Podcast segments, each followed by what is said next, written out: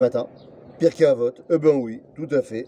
Et donc nous sommes arrivés au chapitre 4, Mishnah 7, Perek Dalet, Mishnah Zain, Rabbi Ishmael.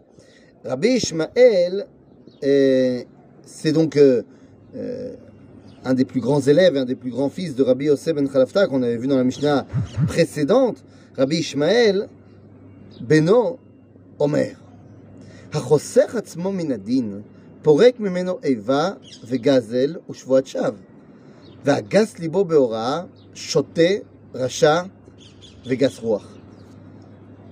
Rabbi Ishmael est connu pour son franc-parler.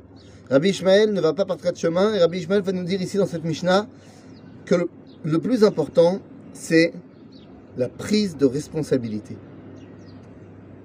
Rabbi Ishmael ne me parle pas à moi dans cette Mishnah. Enfin, peut-être. mais en tout cas, il ne parle pas à monsieur tout le monde. Il parle aux rabbanim, aux dayanim. Et il leur dit.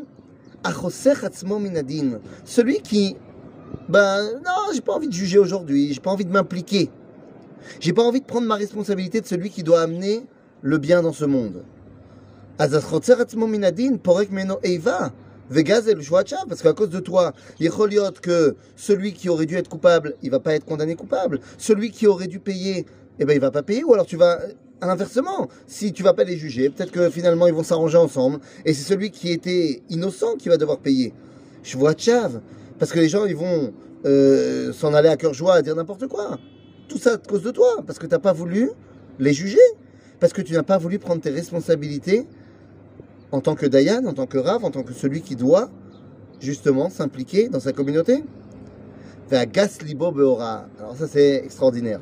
Mais gas libo beora, c'est je sais tout. Quand on me pose une question, je réponds du tac au tac, pouf. Mais dis-moi pour qui tu te prends? Il y a quelqu'un qui a posé une question. Ça veut dire que soit ce que tu as enseigné n'était pas clair, ou alors c'est plus compliqué que ce que même toi tu penses.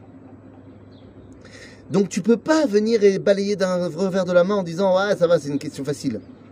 Non, c'est une question fantastique. Regardez comment il est, laquelle répondait lorsqu'il y avait cet homme qui est venu genre, juste l'embêter sous la douche. À chaque fois qu'il posait une question qui a priori était inventée de toutes pièces, il elle répondait Pouh, Alta Beni. Ça c'est une bonne question. Pourquoi? Mais parce que d'abord, un, peut-être qu'effectivement c'est une très bonne question. Et deux, même si tu penses que c'est une question facile, et pour qui tu te prends?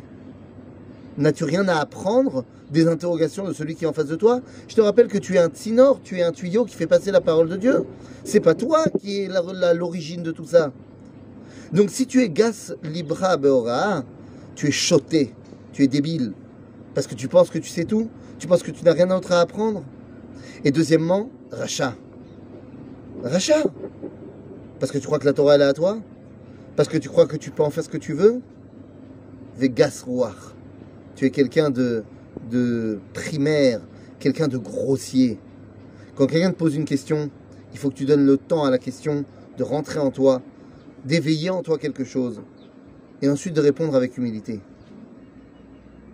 Tu n'es pas arrivé là parce que tu étais le meilleur. Tu es arrivé là parce qu'il y a des gens qui t'ont permis d'arriver là. Et ces gens qui t'ont permis d'arriver là, eh bien, nous dire à Akiva, Mikol Melamda Iskalti. Bevadaï, j'ai appris de mes maîtres, mais j'ai appris également de mes amis, et puis de mes élèves également. Quand ils me posaient une question, ça m'a permis à moi de grandir également. À bientôt les amis.